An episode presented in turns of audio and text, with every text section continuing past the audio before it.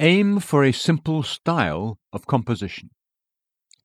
The third hint I offer, if you wish to obtain simplicity in preaching, is to maintain a simple style of composition.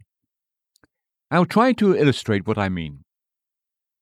If you consider the sermons preached by that great and wonderful man, Dr. Chalmers, you can hardly fail to see what an enormous number of lines you read before coming to a full stop. This I regard as a great mistake. It may suit Scotland, but it will never do for England. If you want to attain a simple style of composition, beware of writing many lines without coming to a pause and allowing the minds of your listeners to take a break. Beware of colons and semicolons. Stick to commas and full stops, and take care to write as if you were asthmatic or short of breath. Never write or speak long sentences or long paragraphs. Use stops frequently, then start again.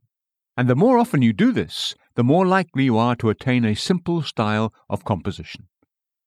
Enormous sentences, full of colons, semicolons, and parentheses, with paragraphs two or three pages long, are fatal to simplicity.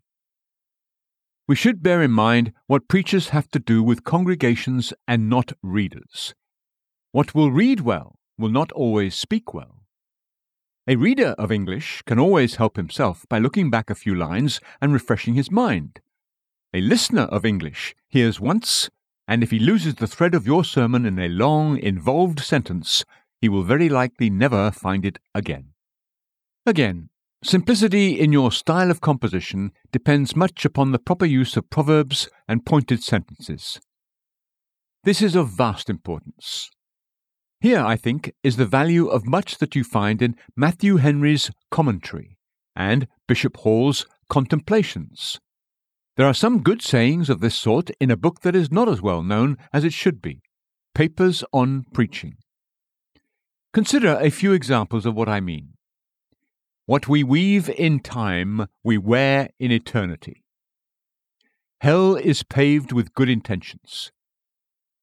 Sin forsaken is one of the best evidences of sin forgiven.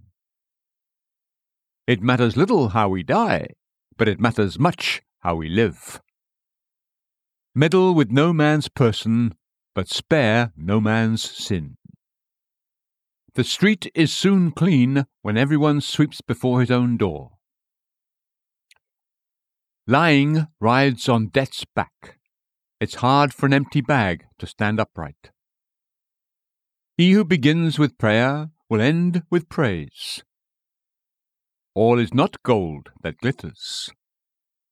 In religion, as in business, there are no gains without pains. In the Bible, there are shallows where a lamb can wade, and depths where an elephant must swim. One thief on the cross was saved, that none should despair, and only one, that none should presume. Proverbial, pointed, and antithetical sayings of this kind give wonderful precision and force to a sermon. Labour to store your minds with them. Use them judiciously, especially at the end of paragraphs, and you will find them an immense help to attain a simple style of composition. But of long, involved, complicated sentences, always beware.